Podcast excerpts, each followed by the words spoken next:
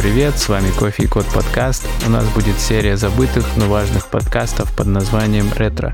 Мы записывали их в далеком 21 году и лежали они просто записями в нашем телеграм-канале. Мы решили сдуть с них пыль и поделиться с вами. Я Влад Макров, ведущий сегодняшнего выпуска и мой соведущий Василий Усов автор книг «Основы разработки приложений под iOS». В этом выпуске у нас Михаил Рубанов, Mobile Head из Dodo Engineering, автор книги про доступность iOS, расскажет нам, что такое доступность и для чего она нужна. Второй наш гость Кирилл Белоусов, незрячий iOS-разработчик из Сбермаркет. Он нам расскажет, как программирует, будучи незрячим.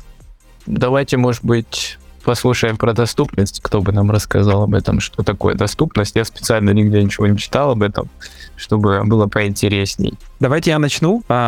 Для меня доступность — это, наверное, такая часть UX, когда э, человек как-то взаимодействует с компьютером, и мы чуть больше смотрим на то, какой человек есть, как он с ним взаимодействует, какие ограничения у него есть. То есть мы привыкли о том, что в компьютер мы нажимаем что-то, разные кнопочки на клавиатуре, как-то вводим по экрану мышкой и делаем какие-то операции. А в телефоне примерно то же самое. Мы на него смотрим, считываем информацию, как-то тапаем на кнопочки, которые там появились, а, но на самом деле не все так взаимодействуют, и мне кажется, это важной частью ну, вообще проектирование интерфейсов, понимать то, как люди могут использовать телефоны. И оказывается о том, что есть много разных людей. Кто-то не видит, и он, например, не может легко считывать э, информацию, прям как это делают, условно, ну, большинство людей. И ему нужно, например, по-другому ну, на слух воспринимать информацию. При этом он и команды отдает а, по-другому телефон. Или, с другой стороны, что все люди видят картинку по-разному. У кого-то есть, э, например, дальтонизм, и он не различает цвета, у кто-то плохо видит со временем, или просто бывают там ранние нарушения зрения, и ему бы хотелось, например, шрифт побольше, или пожирнее, или еще что-нибудь. И вот доступность — это про то, как чуть больше обратить внимание на людей а, и то, как они взаимодействуют, и сделать так, чтобы интерфейс все это учитывал. Mm-hmm. Так, какие вообще есть, может быть, инструменты от Apple? Чтобы это доступно сделать? Есть много разных. А, давайте пройдемся по, по всей такой доступности. Начнем, ну вот, с визуальной. Э, в принципе, в iPhone есть несколько настроек, которые можно учитывать а, просто при разработке. Есть очень простые. Например, а, запрос на то, чтобы текст был пожирнее. То есть буквально можно посмотреть на одно значение и как-то учесть в своих шрифтах или в дизайн-системе. Есть флажочек на то, чтобы уменьшать количество анимаций, которые есть на экране. И буквально, когда мы делаем какую-то анимацию, мы помним о том, что есть люди, которым она может мешать играть. Особенно если это анимация какая-то яркая. Эм, ну, например, люди, у которых э, может случиться приступ э, эпилептический, он у них бывает именно от того, что что-то мерцает на экране. И в этом плане такой каноничный пример, что все видео, которое у нас есть в интерфейсах или в вебе, оно не должно иметь автоплей потому что кто-нибудь может туда рекламу или в видео встроить какой-нибудь эффект, и от этого человеку просто станет плохо. Вряд ли бы мы хотели делать интерфейсы, которые могут людям прям явно навредить. И поэтому есть какая-то анимация или видео, учитывай настройку о том, чтобы ее там типа не поддерживать. Если пойти, ну вот, понятную какую-то проблему, это о том, что все мы, скорее всего, с возрастом станем хуже видеть. А, и нам бы хотелось, чтобы текст был покрупнее а, или почетче. Для этого многие используют очки. Но, в принципе, мы же работаем не с книгой, а с таким ну, с телефоном или с компьютером, который может адаптироваться а, под всякие настройки, поэтому в iPhone, например, есть Dynamic Type, который позволяет увеличивать размер шрифта. И он это позволяет делать в очень широких пределах, до 360%, то есть почти в 4 раза увеличивается весь текст. И, соответственно, ну, в обычный интерфейс это может не влезть, все может поломаться, и нужно просто поддерживать вот эти э, супер большие размеры и как-то немножко переверстывать этот экран. Это очень важная настройка э, по нашей статистике, которую мы собираем. И это, наверное, такая первая настройка доступности в плане того, как много людей ее включает. А многие другие по типу жирности или уменьшения движения, они как бы идут всякими вторыми такими настройками. И вот получается, что да. шрифт увеличивается, и какие-то элементы по иерархии там убираются с экрана, как-то так это работает а чаще всего э, не влезают все элементы, которые находятся в строчку рядом друг с другом. Например, у нас есть какая-то иконка, рядом с ней название там кнопки или несколько кнопок в подряд. И когда мы увеличиваем текст, нам нужно эти кнопки развернуть вертикально. Или если у нас был какой-то экран свернут там статически, э, ну не знаю, прям во всю ширину экрана, то увеличивая текст, он станет больше, чем экран, и у него должна появиться поддержка скролла, чтобы можно было просто полистать экран и посмотреть все, что ну, в него влезло. То есть, в принципе, вот несколько принципов поддержки Dynamic Type о том, что все экраны должны уметь скроллить, начиная, ну, если у них контент не влазит на экран, о том, что все горизонтальные элементы должны научиться переключаться в вертикальные. Плюс, если мы прям заморачиваемся о том, как это работает, какие-то одни контролы можно заменить на другие. Например, стандартный сегмент контрол, который, в принципе, несколько кнопок в ряд, он может превратиться в одну кнопку, нажатие по которой будет показывать какой-нибудь sheet, в котором вы уже, опять же, вертикально выбираете, а какое состояние ему нужно. Ну и вот э, у нас как бы в Dodo Pizza это такая часть дизайн-системы, и мы написали несколько компонентов, которые нам позволяют верстать динамически, и мы просто включаем их в экран они, в принципе, дальше его сами начинают обслуживать. Разные горизонтальные collection view, которые вот, опять же, как-то скроллятся, скорее всего, они тоже перестанут влазить в экран, и вполне возможно захочется их поменять на какой-то другой контрол. Ну, так работает а поддержка да. Приложение понимает, что для какого-то человека нужно доступность включить. То есть это флаг каком э, в айфоне какой-то стоит, что приложение да, э, обычно меняются настройки для всего телефона. А в iOS 15 появилось несколько настроек, которые можно применять к конкретному приложению. И вот, например, раньше Dynamic Type выставляли в настройках телефона, и какие-то приложения это хорошо поддерживали, а какие-то совсем разламывались. То есть если мы используем вот буквально в коде там uiphone.preferred font, то многие программисты используют это как стиль текста, но не знают о том, что он может динамически изменяться. И так получалось, что человеку неудобно настроить это один раз для всех, и начиная с iOS 15 можно для каких-то приложений выбирать совершенно разные размеры, ну, в зависимости от того, насколько приложение адаптировано. Ну, это про Dynamic Type. А если вот, например, человек вообще не видит, то как ему быть? Вот. И а, если пойти еще дальше, есть несколько прям потрясающих настроек э, в телефоне. Они уже не просто, ну, как бы на уровне какого-то флага, который нужно учитывать. Это технологии для э, незрячих. Называется VoiceOver. Это такой скрин-ридер. Он озвучивает все, что есть на экране, и меняет способ того, как вы отдаете команды. Я думаю, о нем чуть поподробнее попозже поговорим. Есть еще несколько технологий. Voice Control. Возможно, видели, Apple несколько лет назад анонсировал это на WWDC. Это возможность отдавать телефону голосовые команды. Когда вы включаете Voice Control, у него слева сверху загорается синенький микрофончик, и около элементов появляются бейджики с описанием того, как бы, а что нужно сказать для того, чтобы нажать какую-то кнопку. Ну, обычно это, собственно, сами названия кнопок и есть. Там же можно попросить его пронумеровать буквально все элементы на экране и говорить там, нажми кнопку номер 4. И таким образом получается, что поверх нашего приложения запускается условно какая-то разметка, то есть еще какой-то UI появляется, который добавляет уже сама iOS,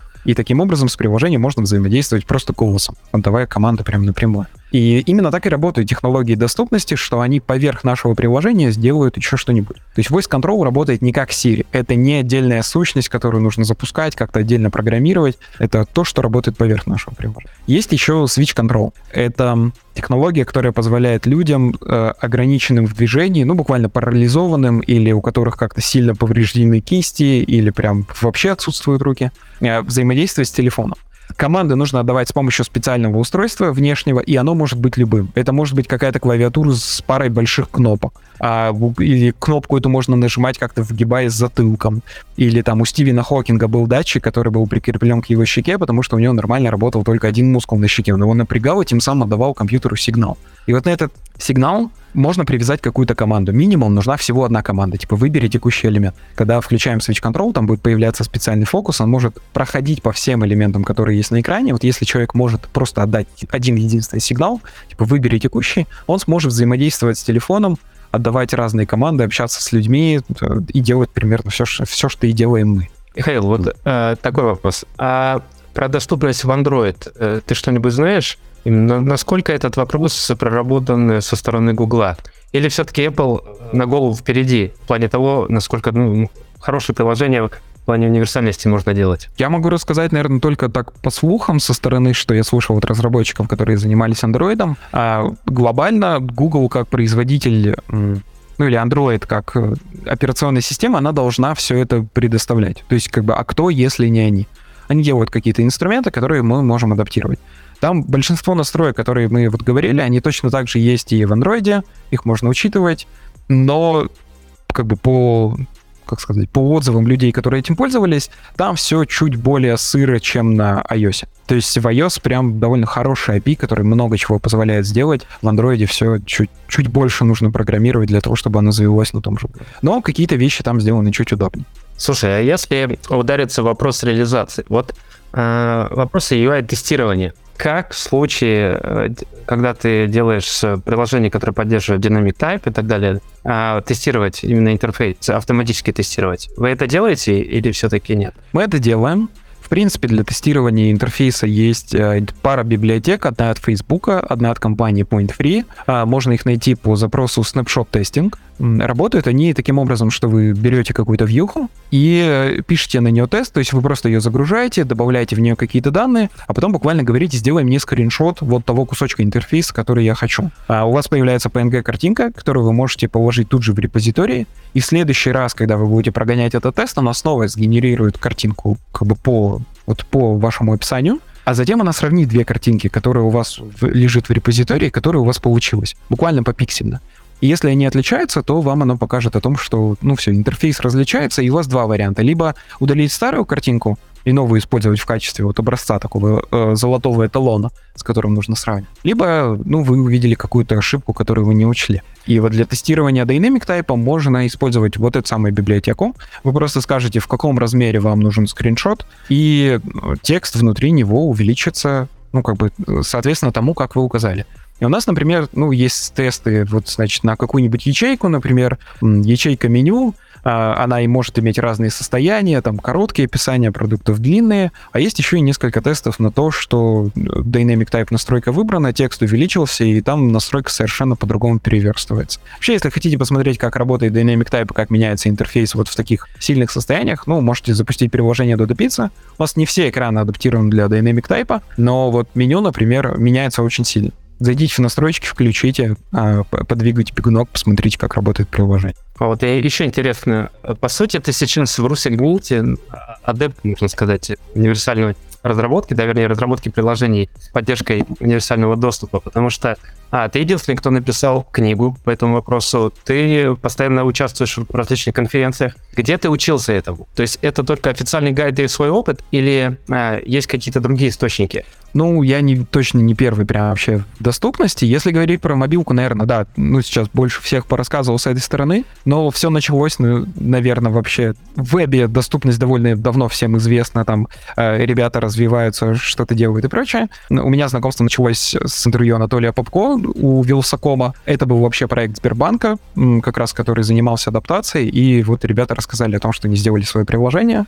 Так я узнал про доступность. А там до этого была Валерия Курмак, которая сделала гайд по цифровой доступности в Сбербанке. И прямо сейчас с Валерией мы, например, проводим курс, на котором можно узнать все с разных сторон доступности, и как оно работает в вебе, и в играх, и в том числе на мобиле, на iOS и на Android. Со стороны изучения, ну, на самом деле было сложно, то есть э, вот интервью я очень вдохновился, меня больше всего, наверное, задела мысль в том, что я к тому моменту я программировал, наверное, лет 7, уже получается под iOS. Я был уверен, что я умею делать прям самые разные интерфейсы, о том, что я в этом хорош, ну, то есть буквально могу сделать что угодно, могу спроектировать, задизайнить, запрограммировать, и получится прикольно. Плюс даже подумать про какие-то эмоциональные вещи. А вот в интервью оказалось, что я ничего не понимаю о том, как э, люди взаимодействуют с телефоном, и оказывается, есть просто дивный новый мир того, как это может происходить. Меня прям это задело. То есть вот буквально та разница между тем, как я себя ощущал, и тем, что на самом деле в мире происходит. И я пошел читать гайды, стандартные пловые, очень много лекций разных есть на DubDubDC, но мне кажется, ключевая проблема в том, что они рассказывают про отдельные какие-то темы, которые есть в доступности. А, там, что появилось буквально в этом году, например. Но это как-то все не раскрывает картину, и вот была, был такой пробел буквально эм, между пониманием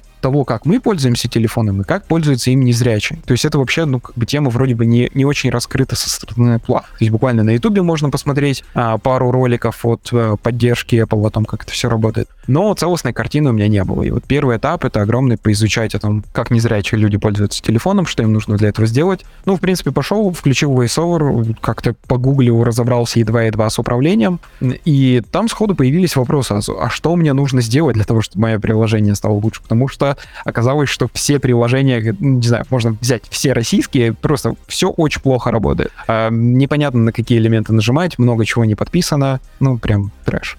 А дальше, ну, был этап, где-то экспериментировали, где-то пробовали сами, вот э, почерпывал что-то из документации, и, наверное, на ощущении того, что вот у меня не было знаний, я причем не могу их найти в каком-то хорошем качестве. Потому что, кажется, все статьи, которые есть про доступность, они такие очень поверхностно рассказывают, как работает э, VoiceOver. И мы начали писать статью, потом я познакомился с Арменом Хатаяном, э, незрячим. Э, мы с ним тоже, мы вместе с ним поработали, и Армен очень много чего показал. Э, как это работает. То есть, в принципе, самый простой способ прям научиться, это, наверное, найти буквально незрячего человека и э, пообщаться. Он очень много чего расскажет, как он этим пользуется. Ну и уже потом, ну просто, типа, мы изучали, немножко что-то делали, где-то писали статьи, а в какой-то момент Валерия позвала на курс, и у меня было ну, очень много вопросов, на которые мне самому нужно было ответить, но вот как-то как все искал, собирал, наверное, можно сказать, по крупицам, потому что, ну, очень неосвещенная тема, и не только как бы в России, а вообще в мире. То есть а, есть ощу... у меня было ощущение, что как будто бы все знают, как работает VoiceOver и что нужно делать для приложения. Один я не понимаю. Но я думаю, это проблема на самом деле масса. Вот. Ну и потом уже после курса, как бы после ну, там, пару лет прошло с тех пор, как я впервые познакомился с доступностью, вот что-то временами делал относительно нее. Получилось, что насобиралось материал на целый курс, и после первого потока этого курса я решил рассказать, выложить всю информацию, просто формат книги мне подошел. Ну, я ее вот начал, начал писать, и, наверное, до сих пор продолжаю. В начале года выйдут еще главы. Такой Кстати, а, Михаил, ты именно тот, кто вдохновил меня в свое время, э, когда я увидел твою книгу в сети, попробовать, а как же мои приложения работают с VoiceOver. А, ребят, программисты, я всем советую включить, не сейчас, э, не сейчас, да, после э, эфира включить VoiceOver и попробовать, у кого есть готовые апки, да и просто попробовать попользоваться системными, системными функциями. Потому что ну, все оказалось действительно не так хорошо, и приложением, по сути, пользоваться нельзя было своими, да, и, собственно, навигация в системе была довольно-таки тяжелая. И а, вот что интересно, я около года назад смотрел, э, слушал, вернее, подкаст э, по поводу как раз доступности в Яндекс. Э, там был гость, который рассказывал о том, как было хорошо пользоваться Яндекс Такси тогда, и как сейчас оказался недоделан Яндекс.Го, совершенно не подготовлен для э, незрячих пользователей. И вот буквально месяц назад я погуглил, посмотрел где-то месяц назад, Яндекс наконец доделал Яндекс.Го и анонсировал как новую крутую фишку доступную для людей с, с отсутствующим зрением. Да, ребят, с этим можно только поздравить. Движение в очень хорошем направлении. Так, ну смотри, тогда у нас в чате еще ребята спрашивают, как правильно будет узнать особенности пользователя. Пример пользователя с эпилепсией.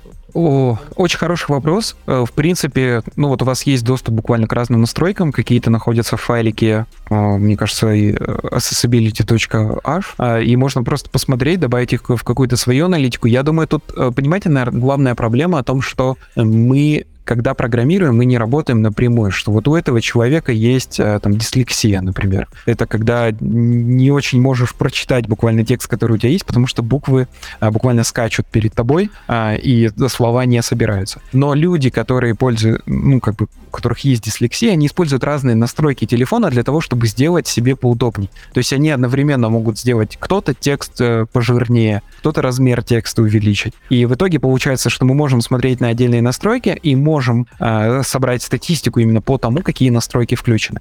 Но выводах непосредственно о людях мы делать не можем. Но вот э, настройки можно суммарно все собрать. Пока не перешли к э, следующей теме, тут ребята руки поднимают, сейчас дам им слово, хорошо? Давай. Саша Козловский теперь может говорить. А, да, значит, э, я хотел высказать, да, тут есть проблемы как раз с интерфейсом Телеграма. Я сейчас с андроида выхожу э, с голосовым чатом именно сетка. Я незрячий, хочу прокомментировать как незрячий разработчик Android э, приложений насчет андроида. Тут спрашивали, да? Mm-hmm. Э, так вот, э, в андроиде э, как бы с одной стороны, я скажу так, в плане незрячих насчет э, виртуального интерфейса, я не знаю насчет слабовидящих. Так вот, э, там есть проблемы. Например, у нас э, Google мало документировано, к примеру, если мы создаем виртуальные ноды, да, виртуальные, допустим, у нас есть список э, каких э, есть список ссылок, да, и нам желательно как отдельные элементы. То есть, конечно, токбэк может взаимодействовать с ссылками, но не все скринридеры могут это делать, поэтому нужно как отдельные элементы делать, ну, желательно как в Телеграме сделано. Так вот, э, там не так документировано, к примеру, ну, как, как скринридер взаимодействует, как сделать, чтобы скринридер несколько вьюшек воспринимал как одно вью. То есть э, это нужно именно читать исходники TalkBack, и понятно, что content description простой можно сделать, но вот э, если мы хотим что-то большее, да, то тут, к сожалению, в Google не всегда есть документация. Да, документация по классам есть, но как это работает, и вот те же accessibility, action, то это не задокументировано. И, конечно, у iOS в этом плане гораздо больше возможностей, у VoiceOver, да. Ну, в iOS, кстати, один скринридер, да, в Android у нас несколько. TalkBack есть, G-Show скринридер, да, э, и еще. Поэтому в Android, к сожалению, с этим, ну, на мой взгляд, вообще полный бардак. В плане документации, как это с этим работать. Хотя по классам, конечно, есть это понятно. Ну, интересная опция о том, что можно почитать исходники. А со стороны Apple этого прям не хватает, потому что по, прям понять, а почему какая-то проблема возникла у меня, на iOS это такой черный... Смотрите, э, тут э, такая проблема, э, тут в Android, в iOS здесь VoiceOver, да, у нас, а здесь TalkBack, G-Show, вот G-Show скринридер, бывает не взаимодействует с чем-то, с чем токбэк, или наоборот, бывает э, токбэк как бы не взаимодействует, а G-Show взаимодействует. То есть надо декомпилировать этот G-Show, потому что он не, не open source. На токбэк э, в GitHub тоже исходники редко обновляют, то есть э, не от версии к версии, поэтому здесь все довольно-таки непросто. Давайте Вам поразбираем прям, как работает VoiceOver, что нужно сделать, потому что я думаю, для многих это а, до сих пор еще не очень понятно, мы не погрузились в то, как он устроен. А можно один общий вопрос? Давай. А, Михаил, во-первых, спасибо за то, что поднимаете такие темы важные, да. Я бы хотел узнать, насколько э, вообще, помимо морально-этической стороны, что это полезный функционал, что все пользователи должны пользоваться, иметь возможность пользоваться приложением, Насколько это вообще с точки зрения бизнеса? Наверняка вы ведете какую-то статистику, сколько пользователей имеет ограниченные возможности. Там сколько, а, какой процент аудитории люди теряют, не адаптировав приложение и ну, такой функционал? А, давайте, а, пока ты еще не перешли к VoiceOver, а, обсудим всякие настройки. А, недавно мы начали вести статистику, собирать, какие цифры у нас есть, и это тоже проблема, потому что не очень понятно, сколько людей со всех сторон, сложно прям найти информацию, сколько точно, например, незрячих людей в России. А, что получилось у нас? Самая главная настройка, которую чаще всего включают люди, это dynamic type, то есть изменение размера текста. И по нашим цифрам ее включает просто четверть людей. 25% людей так или иначе его меняют. При этом оказалось, что э, половина этих людей, они текст чуть-чуть уменьшают. Вполне возможно, что это э, большие экраны телефонов, людям как-то хочется побольше контента. Половина 25% увеличивают текст. То есть 12% людей примерно его увеличивают, они хотят этого делать. При этом э, увеличивать же тоже можно с разной градацией, там около десятка разных вариантов того, на сколько процентов нужно увеличить, а, но а, оно там как бы, ну, чем больше, тем, понятно, таких людей меньше, но в целом 12% вот первая цифра, на которую можно полагаться. Недавно выходило исследование по э, Норвегии, там цифры были намного больше, у них около 40% включало нас э, Dynamic Type и меняло размер текста. Э, я думаю, что это связано с тем, что там просто больше айфонов. То есть э, в России я посмотрел, там какая-то статистика, около 17% э, среди населения пользуются а, айфоном, а в Норвегии побольше. Потом разные настройки, которые, ну, в принципе, есть, которые мы обсуждали, про жирный текст, про уменьшение там движения. А проценты сильно меньше, там около 1-2%, но мы видим о том, что они обычно дополняют как раз настройку про изменение размера текста, и людям, ну, как бы они меняют размер и потом еще как-то корректируют. Э, важная настройка, в принципе, темная тема. Для нас это вроде бы что-то, что позволяет, ну, не так ярко светить телефоном под вечер, но на самом деле это очень важная штука, потому что есть, э, до того, как была поддержка разных темных тем, а была ну, инверсия цвета, то есть просто все цвета могли перевернуться, лишь бы экран был черным, потому что довольно большой процент людей людей со светобоязнью. И мы собрали статистику вот по разным настроечкам, и у нас получилось, что хотя бы одну настройку доступности включает 32% людей. То есть, в принципе, треть от всех пользователей пользуются чем-нибудь. основная настройка Dynamic Type. А, что касательно статистики прям по VoiceOver и таким технологиям прям доступности, процент ну, в процентах даже уже можно не считать. То есть мы имеем а, на наших масштабах о том, что у нас есть около десятка заказов от незрячих пользователей еженедельно. А, э, я хочу немножко добавить по поводу статистики. Давай. А, э, на самом деле статистика именно, ну, я как незрячий могу говорить, наверное, только о незрячих пользователях. Здесь статистика очень сильно ошибается, мне так кажется, потому что, ну, из чего складывается статистика? Что пользователь установил приложение, и пользуется им. Ну, не, может быть, не ежедневно, но на регулярной основе. То есть не поставил, э, открыл и удалил, а прям использует. Да, статистика накапливается. Э, но как получается, что вот я как незрячий пользователь, у меня есть несколько приложений, которыми я вынужден пользоваться. Да, это вот эти вот все ковидные приложения. Вот э, такой период в нашей жизни случился. а это те же госуслуги, да, ими просто приходится пользоваться, потому что альтернатив нет. Если говорить про сервисы, допустим, заказа такси, продуктов, еды из ресторанов, если я открываю приложение, понимаю, что оно недоступно на том уровне, на котором оно мне нравится, я закрываю приложение и удаляю его. То есть я не участвую в статистике. Э, вот в чем еще нюанс. Тут Э, давай тоже еще дополню о том, что наша статистика это скорее даже с развлекательного такого приложения, можно сказать. Это э, заказ пиццы. А Ее чаще всего заказывают к праздникам. То есть наш процент, он, э, ну, прям так сбоку. Я бы хотел статистику, да, от популярных, я бы сказал, таких обязательных приложений. Заказ, заказ еды, а банковские приложения. Э, что у нас еще есть? В принципе, мессенджеры самые разные. Вот там э, прям core статистика должна быть. Ее, в принципе, можно снимать на старте приложения, просто видеть, сколько людей на входе, точно так же смотреть какую-то конверсию. Но вот даже для нас, то есть десяток людей регулярно делает заказы у нас, и это круто. Еще забыл важную статистику про Dynamic Type. Мы получили не только то, что у нас вот 12% увеличивает размер текста, у них еще и стабильно средний чек, выше на 10%, и конверсия выше до плюс 5%. То есть мы имеем прям такую когорту пользователей, которая э, более лояльна, которая делает заказы больше, которой э, нравится ну, наше приложение и сервис, и нормально для вот а, такой группы людей а, адаптировать интерфейс, его прокачивать.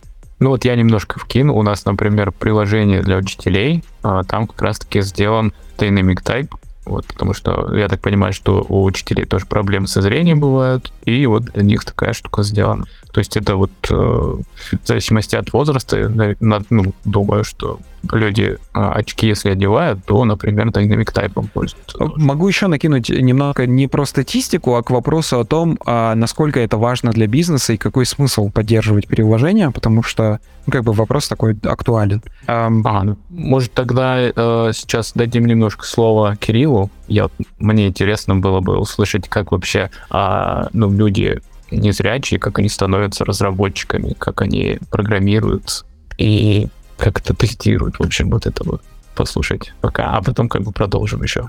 А, да, спасибо большое. А, ну, во-первых, а, вот мы еще, ну, ну, говорили про то, что нет документации, не было нормальной. И, ну, по андроиду, я так понимаю, вообще все плохо с документацией. Я никогда этим не интересовался, если честно. На андроиде я сугубо пользователь. Но даже э, accessibility в iOS документирован недостаточно. Ну, даже для меня, как незрячего человека, который этим пользуется и понимает, что происходит вообще, э, даже для меня не, не всегда хватает документации, потому что я вижу проблему, я ее нахожу, я начинаю искать пути э, решения и начинаю писать костыли, потому что, ну, нет документации, как это сделать хорошо, быстро и оптимально. А потом через полгода выясняю, что, оказывается, был э, путь, ну, было решение проблемы буквально в одну строчку, э, но о нем не упоминалось в документации. То есть просто, грубо говоря, где-то на объекте нажал точку, да, после объекта увидел э, метод, начал гуглить именно по поводу этого метода, потому что он мне показался похожим на то, что мне надо, и нашел его просто на самых задворках документации. Ну, то есть до него вообще не докопаешься, если просто читать документацию. То есть э, отсутствие документации, как бы это отчасти и про iOS тоже. Да, вот был недавно кейс, страничка, ну, кто Сбермаркетом, может, пользуется, э, поймете. Главное магазина, собственно, сверху есть лента баннеров э, с рекламой, ниже есть лента популярных товаров. Собственно, вот эта лента может, ну, сколько там бывает, 30 товаров, 40 товаров. То есть пользователю, который перемещается по экрану с помощью, опять-таки, каких-то переключателей или э, с помощью VoiceOver, есть там жесты навигации для последовательного перемещения по объектам.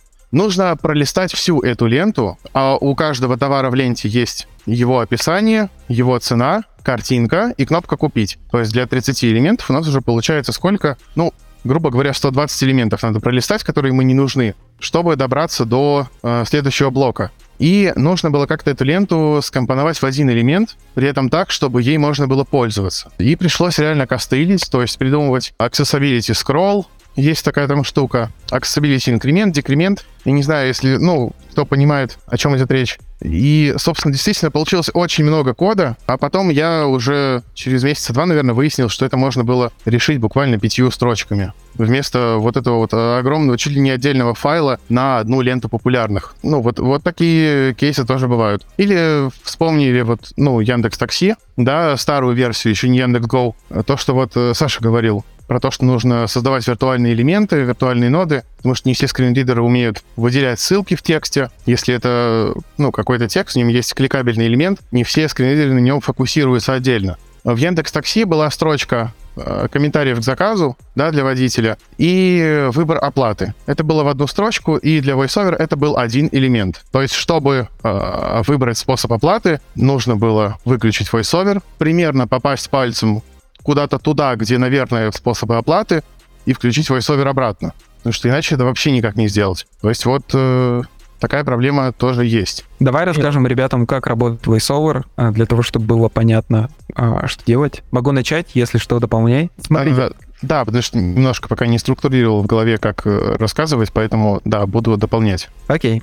Что нужно, в принципе, сделать, если вы хотите посмотреть на то, как незрячие люди пользуются телефоном? Нужно пойти в настройки телефона, там появился недавно раздел «Доступность», и там первый пункт, который в нем есть, это VoiceOver. Нужно включить в нем галочку, и после того, как вы включите, у вас на экране появится такая черно-белая рамка она называется фокусом. И когда эта рамка находится на каком-то элементе, она читает его описание. Ну, она на нем оказывается, она читает его описание один раз. И вот дальше все взаимодействие с телефоном меняется, потому что незрячий человек не может посмотреть, что находится на экране, и, но он может слышать, собственно, то, что на экране, э, ну, типа, текст. Э, телефон за нас может как бы взять текст, который есть на экране, и как-то озвучить это человеку.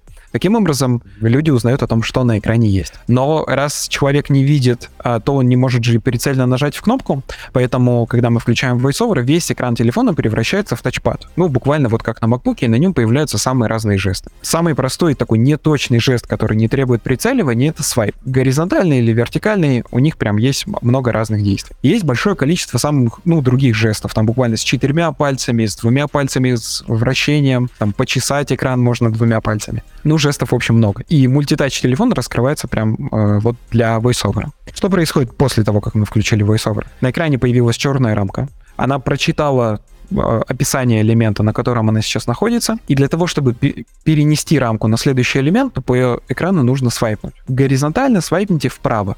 То есть, ну, как бы в порядке чтения подвинуть эту рамочку вправо. При этом вообще не важно, где вы свайпнете на экране, потому что вот все действия, которые теперь вы делаете с экраном, они уходят в элемент, а, который находится фокусе. И свайпая, получается, влево или вправо по экрану, вы перемещаете эту рамку по экрану. В тот момент, когда рамка переключается, она зачитывает описание нового элемента. И вот в таком взаимодействии самое базовое, что мы должны сделать, это чтобы все элементы на экране были подписаны. И тут самые первые проблемы, которые бывают, что если у вас есть какая-то кнопка без иконки, то у нее не будет названия. И еще необычней, она возьмет название файла, который у вас лежит буквально в ассетах. А названия там самые разные, и вряд ли хотели прям, чтобы люди о них узнавали. Поэтому если у вас есть кнопка с иконкой, у которой нет названия, то можете использовать свойство Accessibility Label и запихать туда текст, который вы хотите, чтобы был озвучен для VoiceOver. Вторая проблема. Вот когда мы перемещаемся просто по тексту, то текст нам зачитывает.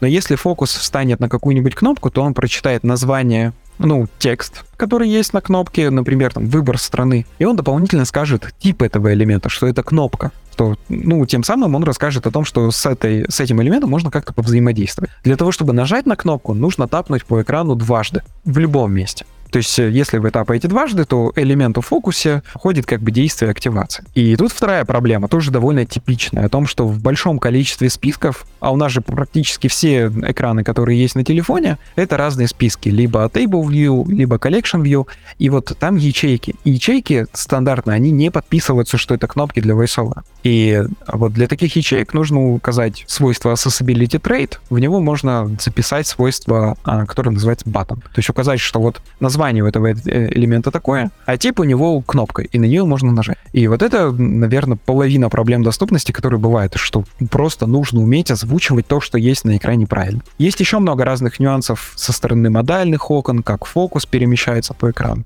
Я вот здесь хочу добавить по поводу активации элементов в фокусе. Давай. А, очень модная штука, даже в Сбермаркете, вот, ну, когда я пришел в Сбермаркет, я, собственно, там с мая месяца работаю, не так давно, есть э, очень модная штука. Вместо обычного экшена на кнопку вешать э, on-tap gesture. То есть, да, обработка именно жеста касания. Так вот, любые, практически любые познавания э, жестов войсовером в программу не передаются. То есть, даже если просто это обычный on-tap, то он тоже не передастся. И, по сути, пользователь не сможет нажать на элемент. То есть, э, передается не именно событие касания, какого-то элемента, а передается именно, насколько я помню, метод называется Accessibility Activate. Вот, и это тоже нужно учитывать. То есть, если вы хотите использовать э, on-tap или on э, long press, по-моему, есть такой жест, или long tap, не помню, э, то это тоже нужно учитывать. Есть Accessibility Activate, есть Accessibility, по-моему, тоже long press называется. И если у вас навешаны жесты вместо обычных экшенов, то это тоже нужно учитывать. И очень любят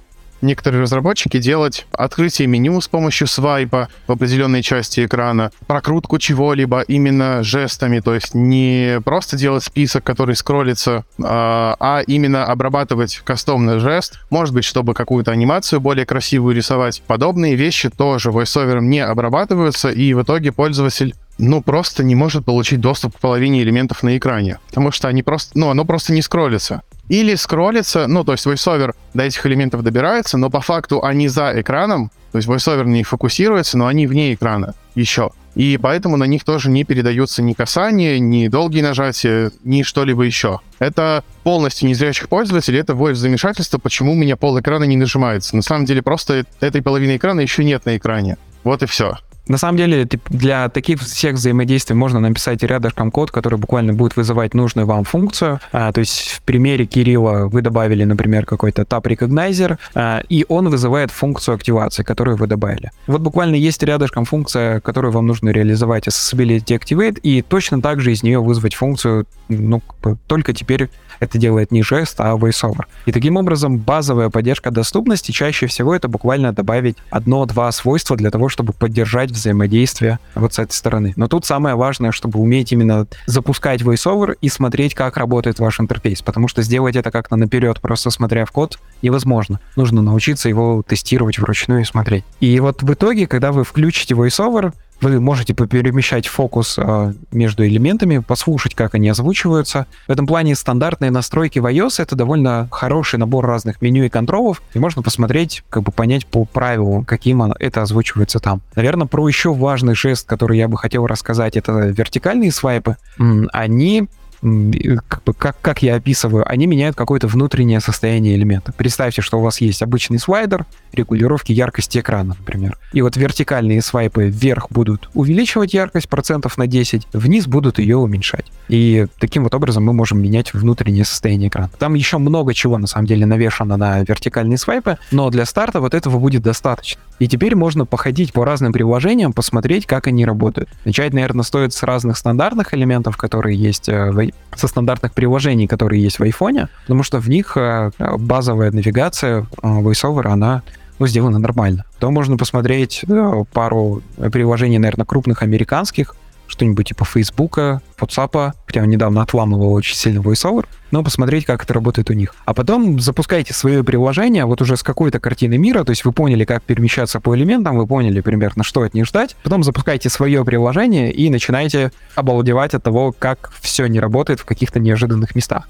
Если хотите еще больше погрузиться и воспринимать интерфейс прямо на слух, то можно по экрану тапнуть тремя пальцами трижды. Экран отключится. И, э, ну все, изображения не будет, все вы будете воспринимать на слух. Включить экран точно так же. Тремя пальцами трижды по экрану тапайте, экранчик включится. А, И тут еще важная ремарочка о том, чтобы отключить VoiceOver. А, Вот, наверное, это самая сложная операция на первых шагах. А, Включать-выключать VoiceOver можно через Siri. То есть просто скажите, окей, Siri, а, как она там называется, Hey Siri, а, включи VoiceOver или выключи VoiceOver, у вас появится пуш, в котором, ну, типа, обновится статус. И все. И вот дальше можно, ну, как бы, учитесь перемещать фокус, слушать то, что происходит на экране, и потом посмотрите проблемы, которые будут в вашем приложении. Э, маленький совет по поводу э, включения и выключения VoiceOver. Э, В самом низу раздела Accessibility на айфоне есть, э, не помню, честно, как он называется, э, но что-то из серии горячей клавиши. Можно э, на тройное нажатие на старых айфонах это тройное нажатие кнопки «Домой», на новых айфонах, где кнопки «Домой» нет, это тройное нажатие блокировки э, быстрое. Э, можно туда тоже навесить включение и выключение VoiceOver. Но если мне память не отказывает, собственно, при первом включении VoiceOver оно автоматически навешивается туда, в, в iOS 15 точно. И так тоже можно включать-выключать VoiceOver, если у вас, ну, не настроена Siri или по какой-то причине вы не можете ее сейчас э, позвать. Вот Михаил, да, как раз напомнил мне всю боль того, когда я включил VoiceOver и не мог его выключить. То есть как вернуться к привычному мне управлению телефоном? Я, конечно, начал гуглить, искать. Хорошо, что ты об этом напомнил. Самое популярное видео про доступность, как выключить VoiceOver. Это точно. Слушай, Кирилл, у меня еще э, есть такой вопрос.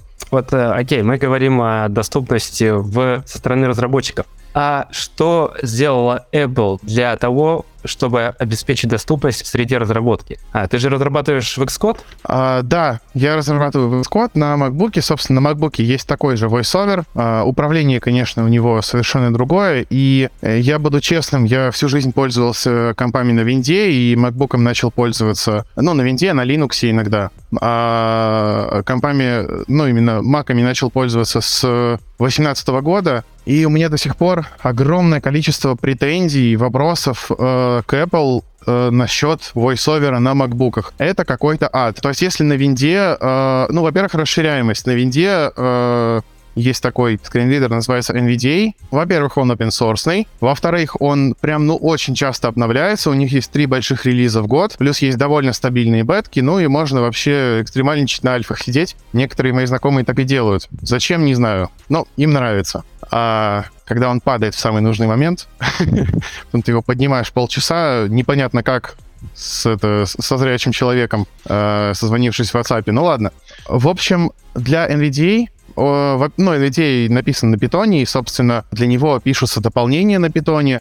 Дополнения буквально для всего. То есть, если какое-то приложение недоступно, а ты прям гений разработки на питоне, ты можешь запилить доступность для этого приложения. Если ты сможешь это сделать, то, пожалуйста, у тебя полностью inaccessible приложение станет полностью доступным. Это круто. Э, на- ну, для VoiceOver такого нет. И это печально. А, у VoiceOver есть баги э, на MacBook именно, э, которые не фиксятся уже по несколько лет. Допустим, тред про то, что а, периодически резко затихает, потом резко увеличивается до максимума звук VoiceOver на MacBook тред на Apple Viz, по-моему, висит с 2013 года. Собственно, до сих пор не пофикшено. Но в целом сам Xcode э, доступен полностью. И я, допустим, ну, я очень редко сталкиваюсь с какими-то проблемами именно в Xcode. То есть MacBook на повседневку я бы не пользовался, но именно Xcode претензий почти нет. Да, недоступен, полностью недоступен сегмент View иерархия, э, Memory Graph, э, вот эти все полуграфические представления. Очень плохо доступен редактор моделей Core Data, но в остальном, э, в общем-то, ну, все довольно юзабельно. Есть даже для VoiceOver навешаны экшены для перемещения по ошибкам в текущем файле, по методам, по другим сущностям. Ну, то есть все довольно удобно. И в этом плане к Apple именно в Xcode почти претензий нет. Я вот как раз думал о том, что а как вот незрячий разработчик может воспользоваться вот этим view-дебаггером, как раз вот view иерархией. Я даже представляю. Они так, только через консоль печатать э, себе вот э, в текстовом виде и копаться в этом. Но это вопрос как бы не к представлению графическому, потому что делать адаптацию можно было бы, то есть э, просто инженеры, которые этим занимались,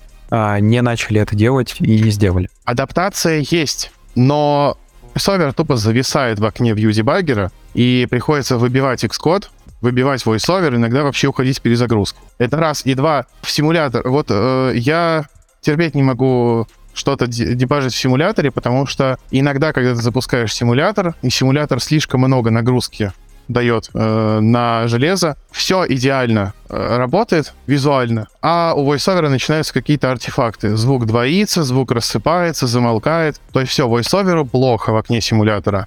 Иногда абсолютно рандомно. И почему так, вообще непонятно. От приложения не зависит. Мне кажется, у симулятора можно прямо посмотреть. У него есть настройка, э, откуда он берет источник э, ввода и вывода звука. Вполне возможно, что он пересекается с войсовером. Может быть, многие замечали, если вы созваниваетесь где-нибудь, у вас включен симулятор, то звук может поменяться. Эта проблема была актуальна в прошлом году. Может быть, оно вот тут пересекается так. Спасибо, я не знал, я посмотрю. Это, это интересно. М- может быть, это получится пофиксить. А вот у меня еще вопрос. Вот эм, пару, может, слов о том, как вот ты программируешь. Я даже ну, не представляю. То есть это как-то голосом тебе код проговаривается, ты как в этом баге, например, ищешь. Ну, также абсолютно. То есть я фокусируюсь на э, source editor, да, и стрелками, как вот, ну, собственно, обычные разработчики, перемещаюсь по тексту.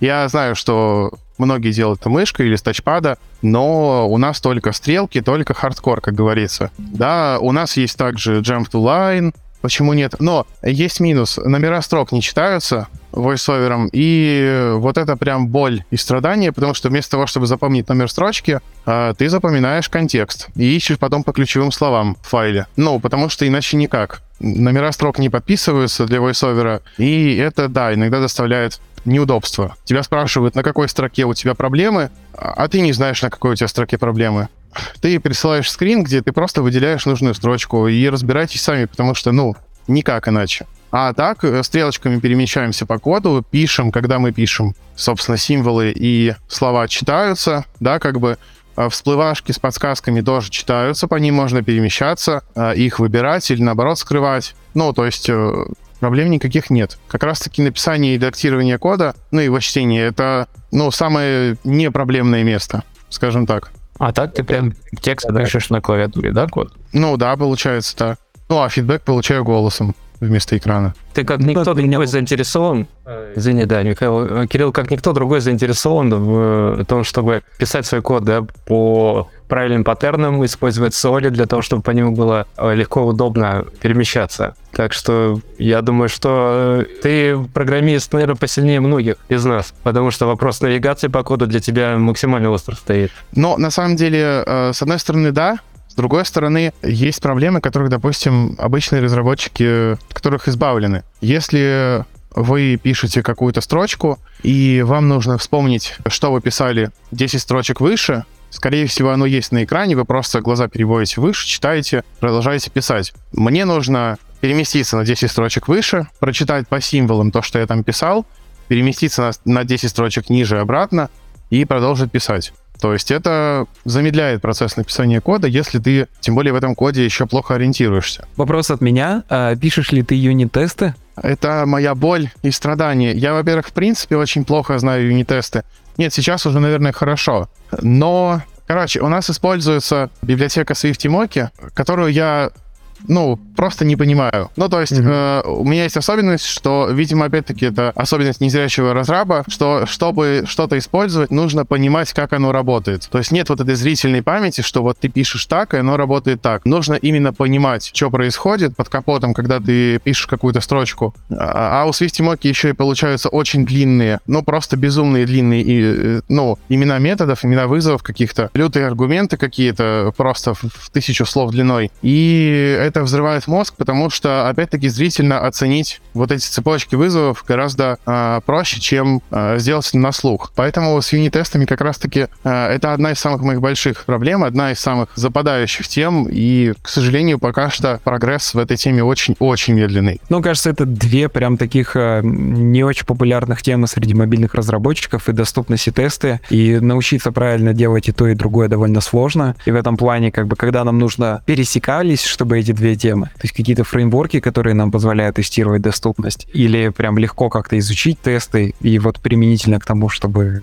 они помогали незрячему человеку, тут сложность возрастает в несколько раз. И опять же, там решений для автоматического тестирования не так уж много в интернете. Я сходу назову только, кажется, 5 фреймворков, которые позволяют хоть как-то потестировать доступность. Вот у меня появился такой вопрос а, Кириллу. Какие ты топ-3, наверное, фишки бы добавил, которые вот тебе сильно жить не дают, так сказать, и ты бы вот добавил в Xcode и в macOS? А, фишки с точки зрения доступности или с точки зрения, в принципе, удобства разработки? Ну, для тебя вот непосредственно, для удобства разработки. Первое — это View Debugger. Однозначно нормальная доступность View Debugger. Потому что, ну, поиск accessibility каких-то проблем — это зачастую ты просто открываешь приложение, запускаешь его на девайсе, на реальном, и просто делаешь какой-то flow. Ну, то есть э, ты же не можешь пробежаться по всем экранам абсолютно. Ты просто тестируешь какой-то flow, на каком-то экране понимаешь, что или есть какая-то проблема, ее надо исправить, или ты дальше двигаться вообще не можешь, потому что проблема критичная, она просто не пускает тебя дальше без танцев с бубном. Там выключаешь, включаешь VoiceOver, нажимаешь на кнопочки наугад. А, ну, мне еще проще, у меня есть остаток зрения. То есть большую жирную кнопку внизу экрана я увижу. Я вижу ее контур. Да, некоторые и этого не могут сделать. Да, и ты просто... э, если бы был View Debugger, ты мог посмотреть, какой view сейчас активен, и уже оттуда копать. А так приходится писать коллегам, э, когда ты особенно, ну, не, еще не так хорошо ориентируешься в коде. Ты пишешь коллегам, скидываешь скриншот,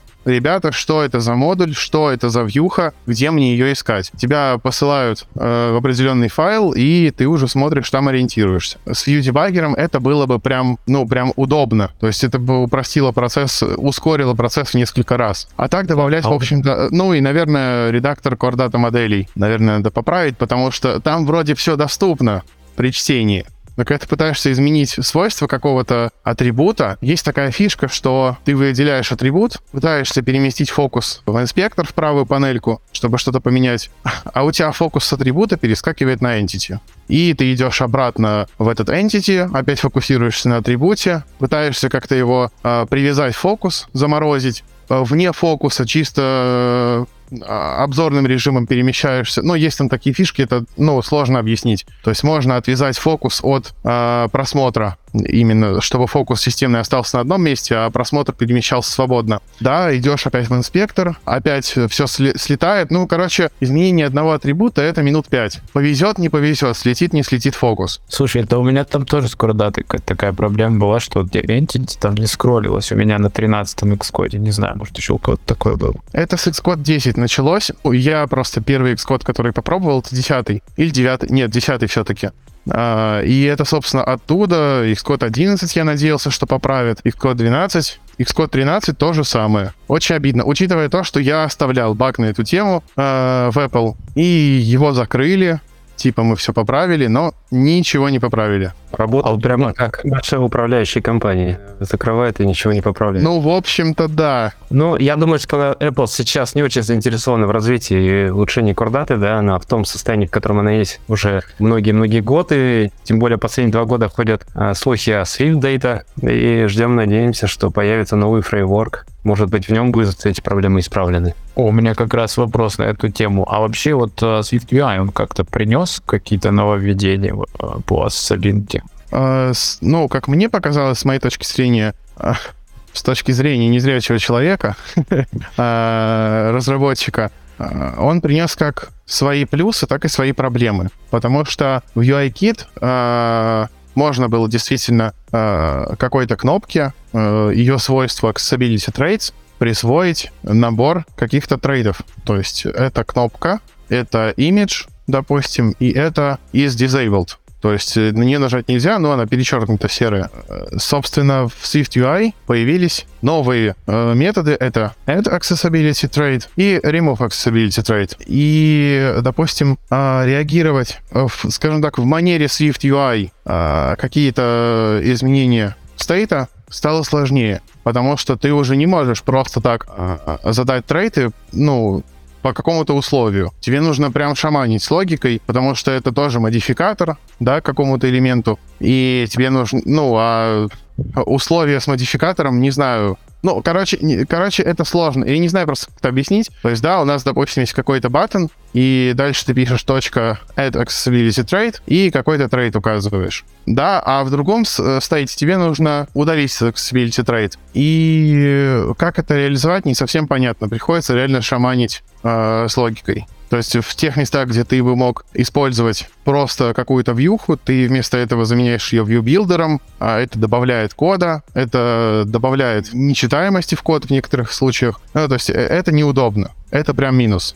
Но из плюсов самый главный плюс — это то, что в Swift UI большая часть элементов стали по умолчанию доступными. То есть автоматическая доступность стала умнее. Если раньше ты создавал какой-то элемент, и он по умолчанию был вообще э, неаксессабильным, есть там такое свойство из accessibility элемент, и у, ну, в, UI, в UIKit у кастомных э, вьюшек он по умолчанию был false, то есть вьюха вообще не рендерилась войсовером на экране, для VoiceOver ее не существовало, она была типа бэкграундом, а, то в SwiftUI это изменилось, и теперь элементы, которые раньше вообще были не видны а, VoiceOver, хотя бы стали видны. Не всегда они автоматически подписываются, не всегда они ведут себя так, как надо, но э, незрячий человек хотя бы может теперь понять, что там что-то хотя бы есть. И, наверное, с этим что-то можно сделать. То есть мне, как э, пользователю и как разработчику, стало удобнее и пользоваться приложениями, и находить такие места. Ну, потому что если ты не видишь элемента, ты не понимаешь, что фиксить. Михаил, вот я смотрю, о, у тебя в книге как раз последняя глава, которая пока еще не написана, посвящена SwiftUI. Есть уже какой-то опыт все-таки, что ты в эту главу положишь или не успел еще пощупать? Тут интересно с двух сторон, потому что с одной я вообще еще ничего не писал на SwiftUI и не изучал его как фреймворк, с другой, э, со стороны доступности я наоборот что-то смотрел, как она работает в SwiftUI. И для меня это э, интересная часть как бы книги и вообще э, какого-то такого производства, что ты начинаешь писать, и у тебя есть тысяча вопросов, на которые ты должен сам себе ответить для того, чтобы пойти про это что-то пописать. И в каких-то главах опыта было много, например, там все адаптированное приложение, и вот можно было брать примеры прямо из нашего кода. А с другой, вот для SwiftUI это прям для меня челлендж, потому что нужно будет поизучать. Понятно, что раскрывать э, по нему базово, и тут я могу докинуть, что SwiftUI сделал несколько интересных вещей для доступности, потому что самая сложная задачка для VoiceOver, техническая как бы, это понять, а в какой момент что графически обновилось на экране. И в UI-ките для этого есть специальные оповещения, которые, часть из которых вызывает сама система. То есть, например, когда какой-то у вас экран а, появился просто, то есть у вас же сработала анимация, а VoiceOver именно как скринридеру, который условно такая внешняя программа, ему нужно узнать, что в вашей что-то поменялось. И вот э, в UI-ките есть оповещение, а в SwiftUI этой проблемы условно нет, потому что в SwiftUI есть state, и именно на обновление стейта завязано обновление вьюшки, и вместе с этим обновление того, что читает VoiceOver. И вот про э, такие базовые вещи, ну, есть что написать. Что-то упростилось для SwiftUI в плане всяких вложенных действий, когда у вас внутри ячейки есть какие-нибудь кнопки, состояния и прочее. Но глобально, кажется, для VoiceOver SwiftUI примерно то же самое, что для нас в верстке что-то стало проще, что-то стало вообще непонятно, как сделать, и какие-то вещи могут быть очень сильно отломаны. То есть, если посмотреть эм, WWDC в этот год, то они какие-то вещи возвращают, которые в UI-ките всегда были. И это просто, ну, как бы фреймворк графически растет со временем, развивается, но пока еще сыроват. То есть, глобальные ощущения такие же, как и, и у обычных разработчиков от верстки. Вот. Но относительно книжки, а, надо будет изучать, надо будет смотреть и писать. Ну, глава про SwiftUI, я думаю, выйдет, дай бог, весной. То есть вот я, насколько знаю, у Сбермаркета у них прям вообще полностью приложение на Swift UI сделано. Соля. А, да, преимущественно, да.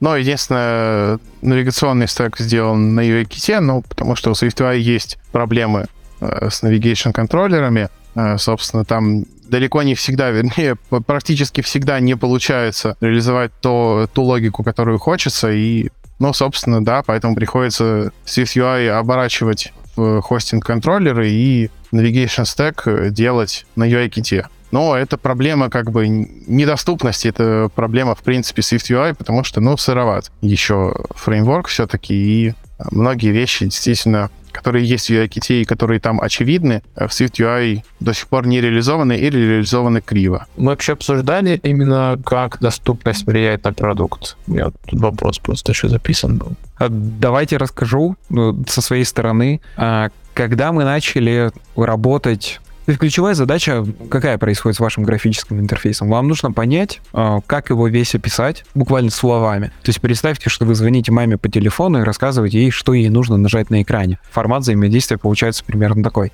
И вот мы брали просто экраны, э, буквально в фигме рядом э, писали текст, который должен озвучиваться в том формате, в котором он должен быть. И вот в виде текста получается, что у экрана есть такая ментальная модель. То есть именно то, как мы его воспринимаем, как мы превращаем его в какие-то слова, описания внутри нас. И тут оказалось, что какие-то экраны графически перегружены. Эм, то есть мы понимаем, что, ну, вроде бы зрячий человек с ними еще разбирается, но вот когда мы выстраиваем ментальную модель, оказывается, слишком много действий, например, на экране или действия какие-то очень разные. Эм, к сожалению, не смогу сейчас показать картинку, но вот э, пример из Яндекс.Го э, старого такого. Э, может быть, помните, у него когда-то кнопочка выбора способа оплаты была в адресе, откуда выезжать. И получается то, что графический дизайнер просто нашел место для кнопки, для которой, ну, непонятно было, куда вставлять. А вот там в поле было место справа, он туда и добавил. Но ментально, когда люди смотрят на этот экран, когда они проходят по всем элементам, неважно, фокусом, voice voiceover или глазами, они, э, ну, должны иметь какую-то последовательную модель. А так получалось, что человек смотрит экран э, поля ввода, откуда мы едем, потом почему-то кнопка способа оплаты, при этом которая, ну, выглядит просто как там карточка способа оплаты, опять же, никак не подписана, не очень понятно, не, не все могут это э, ментально преобразовать, что способ оплаты поменяй здесь. А потом следующее поле, куда мы едем.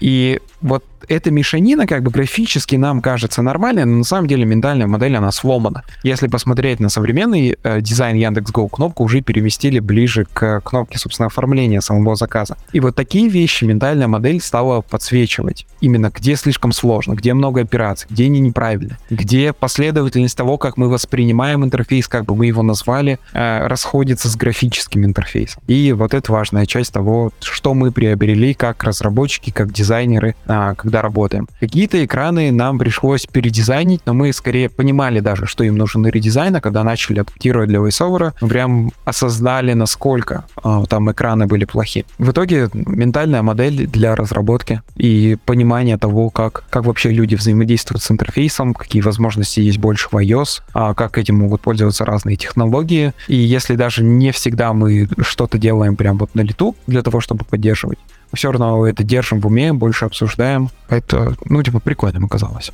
А как вообще вот бизнесу, например, продать доступность? Я думаю, первое, ну, э, попытаться об этом поговорить, ну, вообще. Э, и в духе, я думаю, не просто прийти к продукт оунеру например, и типа, будем заниматься доступностью. Он такой, я не знаю, что это, нет, не будем. А пойти пособирать статистику по вашему продукту.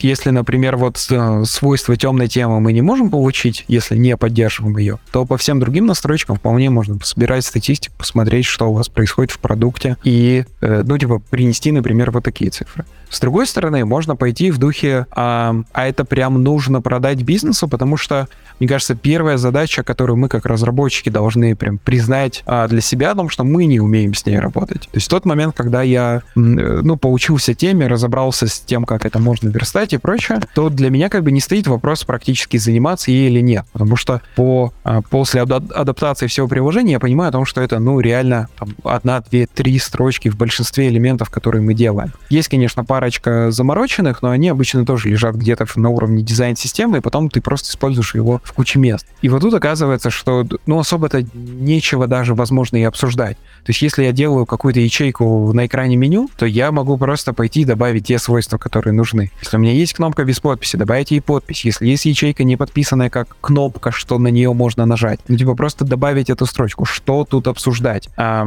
с другой стороны, а, мне кажется, важная часть скорее взаимодействия действия дизайнеров, разработчиков, тестировщиков эм, в том плане, что типа, а что ребята знают про доступность, как они эм, умеют типа пользоваться. То есть э, на всем этапе нашей разработки каждый из нас может как-то на нее повлиять. И большинство-то правил, они простые. То есть, например, дизайнер может учитывать, что вот если он какой-то элемент а, покрасил цветом для того, чтобы обозначить состояние, окей, но какие-то люди не смогут различать цвета, и они не увидят эту разницу. Просто подумай, либо штриховкой как-то покажи это состояние, либо формой элемента. Условно, в стандартном почтовом клиенте там были флажочки когда-то и точечки про непрочитанное сообщение. И вот э, статус непрочитанности или прям флага, он был просто разными цветами этой точки. Сейчас это прям разные иконки. И это просто может сделать дизайн. Э, да, я хотел насчет э, UI сказать, что Swift UI, я читал немного документацию, хотя все-таки Android разработчик, там есть проблема на это, и вам разговаривал лично Михаил, там нельзя что-нибудь сказать voiceover. Просто, например, в UIKit у нас вроде есть э, тип оповещения, можно задать announce, по-моему, да, а в Swift UI сказать мы не можем. То есть бывает, что в Swift UI нету, к сожалению, тех методов, да, которые есть в UIKit, вот в плане. И, кстати, еще хотелось бы такую тему важную поднять. Ну, я с вами поднимал это лично, Михаил, но хотелось бы, наверное, здесь тоже обсудить в плане доступности. Дело в том, что когда мы добавляем, да, кастомные контролы, к примеру, у нас есть ссылки, да, какие-то, или еще что-то вот, то вот как нам посчитать координаты на экране. Ведь нам же важно не только, чтобы мы свайпами находили, да, а, например, изучение касания. Вот в андроиде, к примеру, если координаты у нас неправильные, то так токбэк не будет видеть этот элемент, не будет фокусироваться, как будто его нету, в общем. И это тоже, на мой взгляд, важная такая тема в этом плане. Да, в SwiftUI все так. Ну, то есть я рассказывал о том, что фреймворк сырой, и на самом деле, да, в UI-ките а, мы можем какие-то действия просто сказать человеку, даже если он ничего не делал. То есть обычно он перемещает по экрану фокус, и вот когда он перемещается, зачитывается описание элемента. Но если, например, вот у нас на экране статуса заказа, заказ просто поменялся, ну, как бы в какой-то момент времени, там, повар, когда кнопку нажал. И вот об этом нужно говорить в произвольный момент, это делается через специальный механизм а, ассоциабильных оповещений. К сожалению, Swift UI этого нет до сих пор, хотя вот ему несколько лет, а, но не знаю, ждем, что они появятся в следующем году. Михаил, вот еще такой вопрос. Смотри, э, опять вернуться к вопросу бизнеса. С точки зрения бизнеса, вот, э, предположим, у меня есть готовый проект, команда, дизайнеры, верстальщики, тестировщики. Внедрение доступности — это вот, как я слышал, все-таки довольно такой многогранный процесс, который требует участия всей команды. И вот внедрение доступности в готовое приложение не с точки зрения здравого смысла, а с точки зрения именно бизнеса окупается именно в готовый продукт. Очень сложно посчитать вообще суммарно деньги разные про доступность. А, смотрите, как оно может раскрываться вообще с разных сторон. С одной стороны, вы не посчитаете, сколько вы денег потратили на доступность. Это потому, что не фича, которую вы делаете, это просто свойства вашей разработки, которые вы можете приобрести. И большое количество проблем, которые вы не, не сможете посчитать в процессе разработки. Например,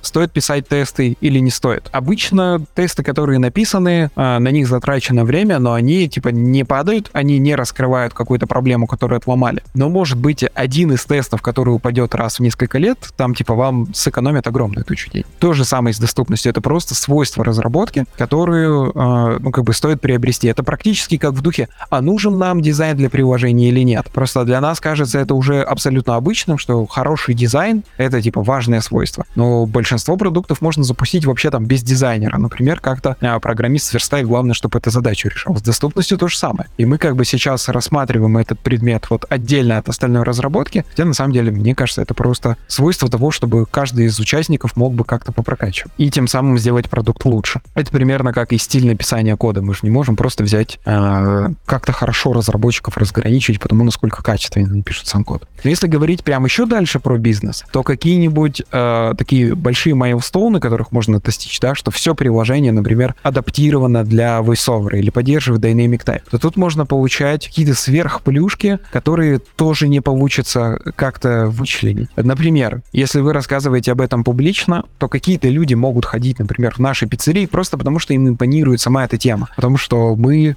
что-то делаем для того, чтобы на всех это людей работало. Как вычленить эти заказы из всех? Никак. И это как бы, ну, Это те деньги, которые доступность как-то повлияла на то, на решение человека, что он пойдет именно к нам. Это может быть большой важной идеей. А с другой стороны, мне кажется, вот тоже важная штука, про которую все забывают, это стандартно фичеринг приложения в App Store. App Store регулярно фичерит приложения, которые доступны. Это делает не только App Store, это делает Google Play, это делает PlayStation Network. Смотрите, какая механика происходит. Есть Apple, которая делает там миллиардные устройства очень популярны, они понимают, какое влияние они оказывают на жизнь. Я бы сказал, что им интересно э, делать так, чтобы телефон мог, эм, ну, телефоном мог пользоваться вообще каждый человек просто с самыми разными м, особенностями. Но Apple делает и каждый год добавляет огромное количество вещей. Наверное, вы видели этим летом потрясающий ролик про Assistive Touch в Apple Watch. То есть Apple сделала часы, э, с которыми можно взаимодействовать двумя руками. Но есть люди, у которых рука только одна, и они придумали механизм, как с помощью разных жестов, типа сжатия руки в кулак или смыкания большого пальца и указательного, э, ну, управлять часами, не касаясь экрана. Это здорово. Apple это сделала. Для них это технологический вызов, потому что там участвует куча датчиков, машин learning, и все это запихнуто прямо в часы часы. Это круто, но э, од, работы одной Apple недостаточно. Нам, как разработчикам, нужно поддерживать эти технологии в наших приложениях, и это, ну, в итоге это требует не очень большого количества сил. И если прям писать в Apple о том, что, ребят, вот мы поддержали, вот, допустим, VoiceOver, это работает и с другими разными вещами, что вот у нас какой-нибудь там Rich Notification, или AppClip мы сделали, или еще что-нибудь. В Apple это весьма и весьма отзывается о том, что какое-то приложение сделано. И тут постоянно, каждый год какой-нибудь Design Awards, эм, тоже около WWDC происходит, или просто фичеринг регулярный. Это есть, этим можно пользоваться, и вот разные фишки, которые делает Apple, нужно интегрировать в свои приложения, рассказывать об этом Apple, а потом Apple расскажет о вашем приложении. Э, и вот один из поводов, когда это может произойти, это, например, доступность. И это же напрямую влияет на деньги. Но это какой-то такой верхний уровень, до которых, ну, как бы обычными размышлениями там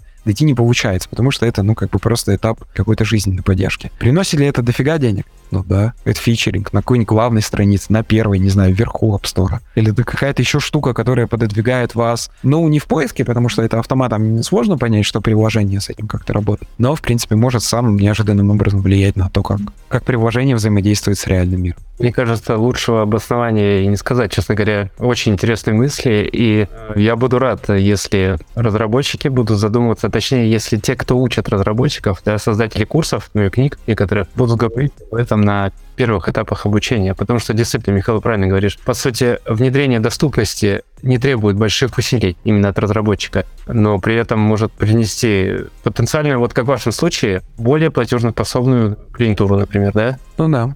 Интересно, это еще работает в вебе, а, потому что много курсов а, про верстку в вебе, они начинают, ну, и рассказывают про семантическую верстку. То есть, условно, э, ну, если верстали когда-нибудь на HTML, то вы можете просто все подряд завернуть в специальный, ну, в тег div, а, который просто размечает блоки и ими как-то управлять. А можно использовать не одно и то же слово div, а разные, типа header, эм, эм, нет, не header, там, э, разные другие есть, короче, типы, и вы просто заменяете одно слово на другое, но на самом деле знаете еще, как это работает для скринридера, и тем самым получаете более доступный сайт. Там даже вообще не вопрос даже, что дополнительно нужно сделать, вопрос в том, как вы делаете свою стандартную работу. Но точно так же вот Кирилл рассказывал и про а, рекогнайзеры жестов, что можно сделать стандартный нормальный контрол, который будет поддерживать. Можно тап рекогнайзер. Если вам это нужно для задачи, окей, но вы просто можете в этот же момент знать чуть шире, как работают UI-киты разные технологии, и буквально дописать там рядышком одну функцию. То есть это, ну, больше упирается на самом деле в знание и в то, что у нас в голове, а просто про то, как человек взаимодействует с компьютером, как технология работает внутри. Это вот не, ну, не какая-то отдельная фича, которую можно оценить и сделать за раз.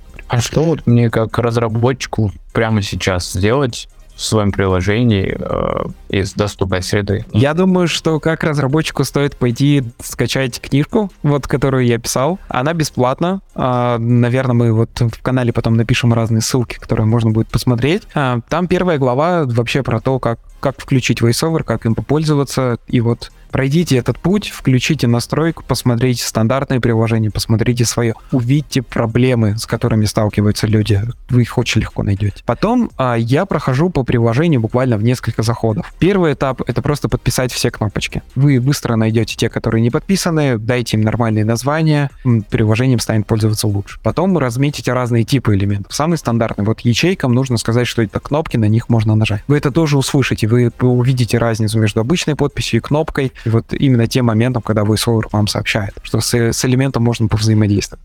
Это устранит большое количество проблем. Потом мы немножко касались а, проблемы группировки элементов. Вот когда Кирилл рассказывал про пример с разными продуктами на главном экране, мы воспринимаем каждую ячейку продукта как единое целое. Но VoiceOver ничего не знает про нашу иерархию. Он обращается ко всем элементам по очереди. И вот объединить все описание, это тоже очень важный пункт. Там информационную плотность можно повысить в 3-4 раза каждого экрана. Приложением станет пользоваться намного удобнее. Есть еще несколько стандартных проблем про модальные окна, про порядок фокуса и прочее. Но как бы про них вот сейчас не рассказать на слух, но в книжке это есть. Там разбирается все приложение Dodo Pizza, как мы разные экраны адаптировали, и вот рассказываем разные сценарии. А, можно просто пользоваться книгой как справочником, искать пример, который максимально похож на ваш, и посмотреть, что рядом написано. Но самое первое, попробуйте попользоваться VoiceOver. Получите, во-первых, очень интересный опыт, будет о чем рассказать коллегам, а, не знаю, может быть, на внутреннем этапе показать дизайнеру или тестировщику, но потом вот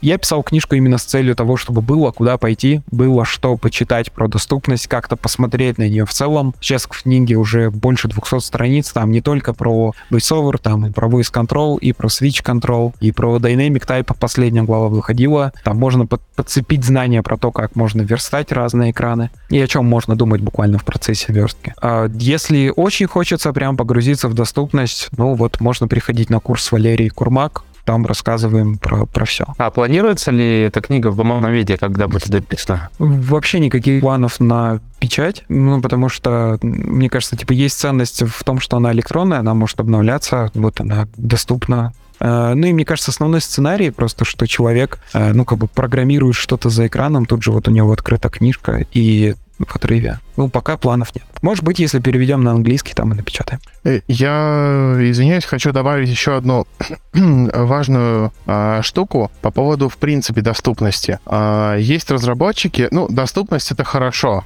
да, как бы доступность это хорошо, это круто. Но есть разработчики, иногда это даже крупные компании, которые настолько вдохновляются идеями доступности, что они делают ее реально избыточной. Приведу пример. Есть приложение Сбербанк, собственно, на главной есть карты, и на андроиде, кстати, все сделано довольно круто. Ты касаешься или фокусируешься каким-то образом на э, строчке с картой, он читает, да, допустим, карта MasterCard, а, там, не знаю, 1, 2, 3, 4, ну, это последние цифры номера, там баланс, 5000 э, рублей, там, не знаю, 52 копейки. Круто, все замечательно. Если пользователь новичок, да, вот бывают незрячие, которые недавно начали пользоваться устройством, а еще не совсем представляют, что нужно делать для э, достижения какого-либо результата, тогда у них включены, скорее всего, подсказки а, именно от скринридера, и э, проговаривается подсказка для открытия детального экрана карты, да, коснитесь дважды. Что сделал на айфоне? Я касаюсь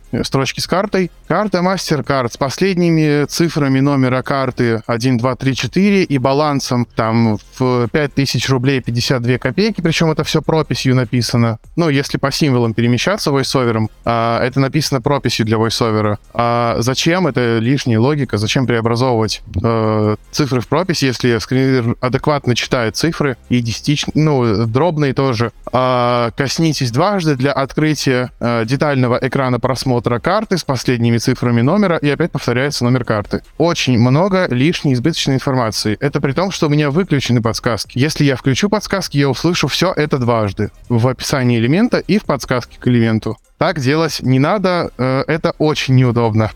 Спасибо, Кирилл. Михаил, огромное тебе спасибо за все, что ты делаешь, потому что, опять же, я на себе почувствовал влияние того материала, который ты пишешь, в свое время прочитав э, первые главы книги, задумавшись об этом. Ну, ты вдохновляешь, действительно вдохновляешь на то, чтобы делать более универсальные, более доступные приложения. Кирилл, ты Ты вообще огромный молодец. И вот твой последний комментарий по поводу того, что доступность должна быть, но ее не должно быть слишком много. Она еще раз меняет вообще все в моей голове. То есть, действительно, здесь, как и в любом другом вопросе, важно держать баланс. И, ребят, если бы, собственно, не вы сегодня, да, мои познания о доступности, возможно, и закончились бы на Accessibility Identifier и Accessibility Label. А, но сегодня было очень полезно интересно. Огромное вам спасибо за то, что вы делаете. Вам спасибо. Спасибо, ребят. Ну, у меня еще есть из чатика вопрос. Вот э, Сергей спрашивает. А, API, курсы, гайды, это круто, но точную картину может показать только пользователь. А, и вопрос, где искать экспертов с ограниченными возможностями, которые могут помочь разработчику? Это очень хороший вопрос, и это очень сложный вопрос, потому что я пытался найти в тот же Сбермаркет или для других проектов пытался найти э, незрячих экспертов. И, э, ну, тут нужно понять сначала, что есть эксперт. То есть, да, обычный пользователь э, будет тысячу лет формулировать простую проблему, да, опишет ее в итоге неправильно, потом еще э, на тестировании скажет, что он хотел не так и имел в виду не это. Ну, то есть, э, как бы понятно, что человек должен разбираться в вопросе. Э, незрячих программистов довольно мало, особенно незрячих программистов в iOS, потому что, ну, как бы в СНГ, ну, есть такая у нас история, что э, далеко не каждый незрячий, да, со своим доходом может позволить себе, допустим, MacBook для старта именно в iOS разработке. Э, и поэтому, ну, нас реально мало.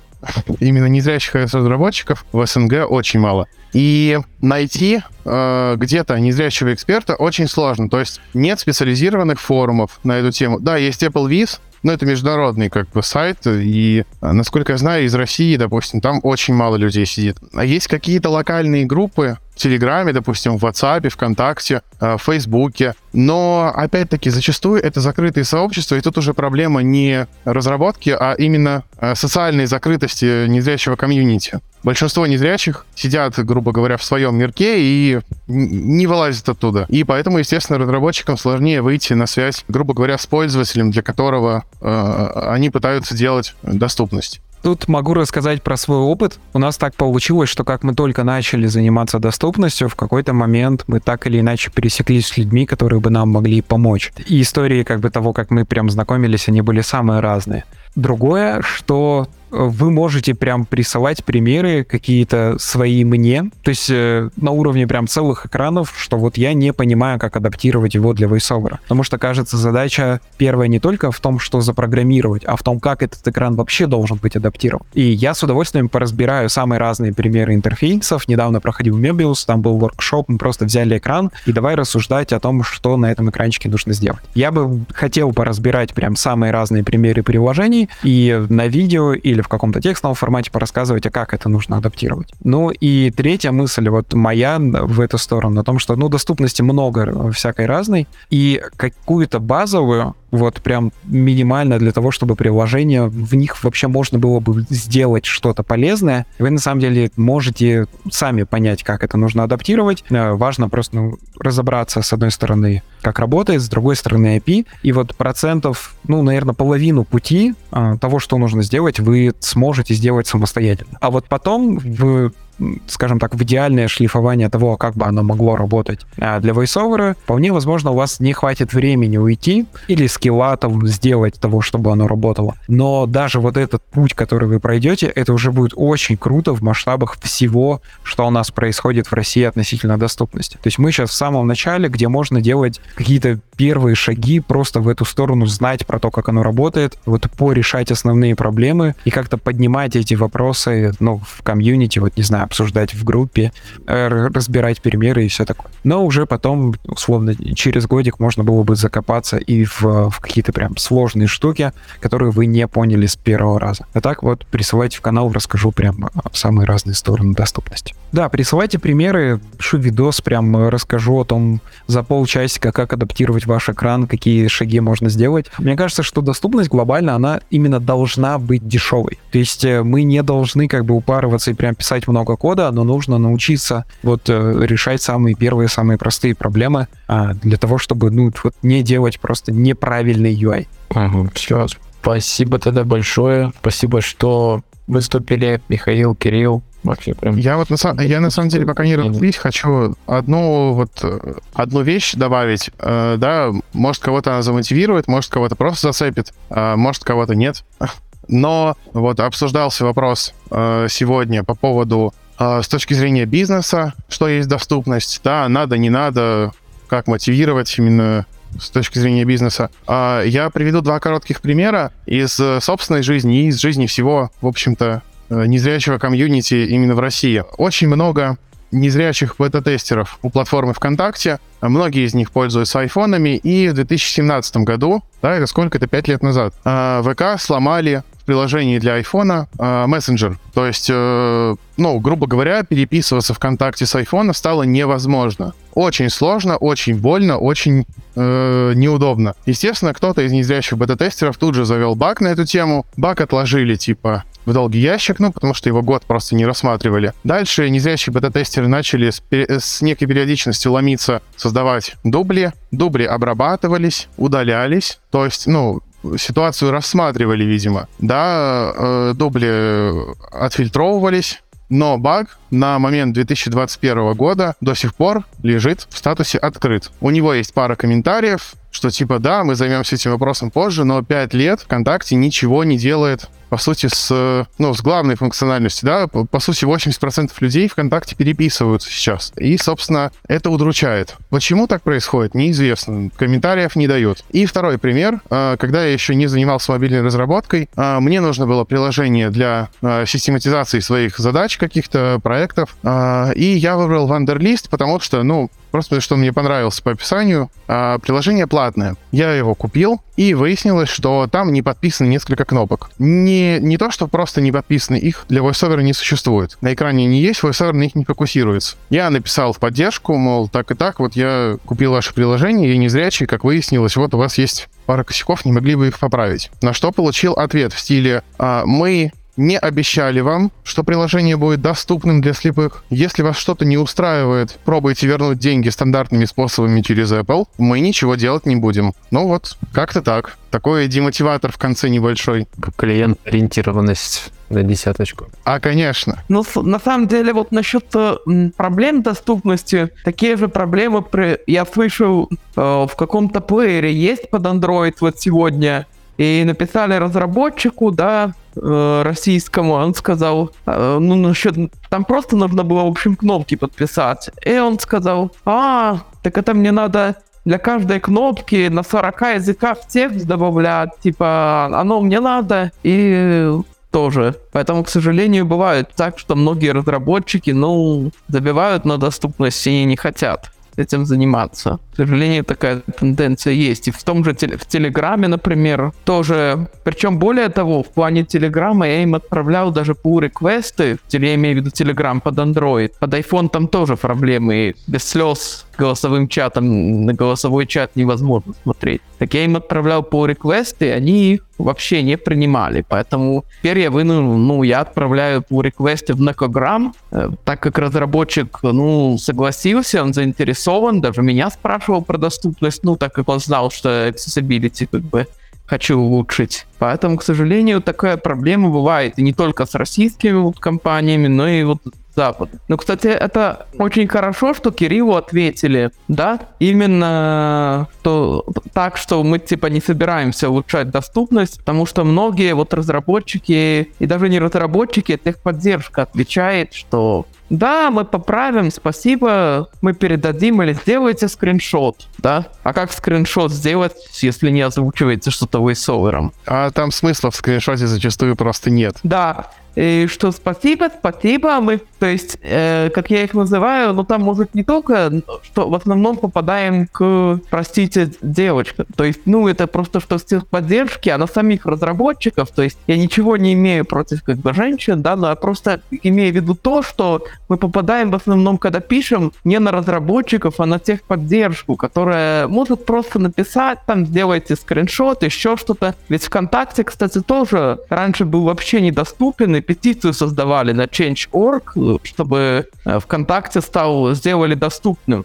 Я имею в виду, даже не подается вообще сайт pk.com, то есть делали даже петицию на Change.org, Антон Туриков, по-моему, не зря сделал, поэтому, ну и как я понимаю, что сейчас опять они ухудшили, то есть iPhone, под iPhone, я-то на iPhone не ставил себе этот мессенджер, не могу сказать насчет accessibility, но вот в андроиде проще для нас это, потому что у нас есть Vcate Mobile, э, очень хорошее приложение, разработчик заинтересован в доступности, он улучшает, поэтому вот как-то так. Такие мои мысли насчет всего этого. И такой был опыт вот у меня и у знакомых, как бы, в плане доступности и обращения за счет доступности. Вот интересно, можно ли какой-то прямой канал, типа мимо поддержки к разработчикам сделать для тех, у кого VoiceOver включен?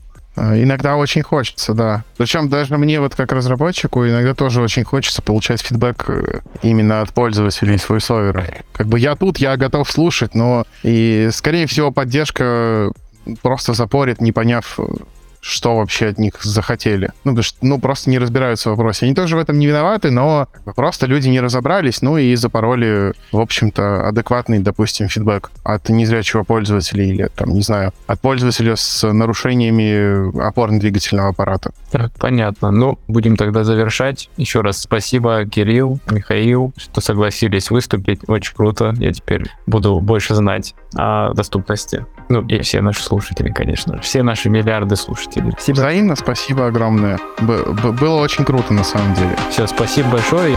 Всем пока.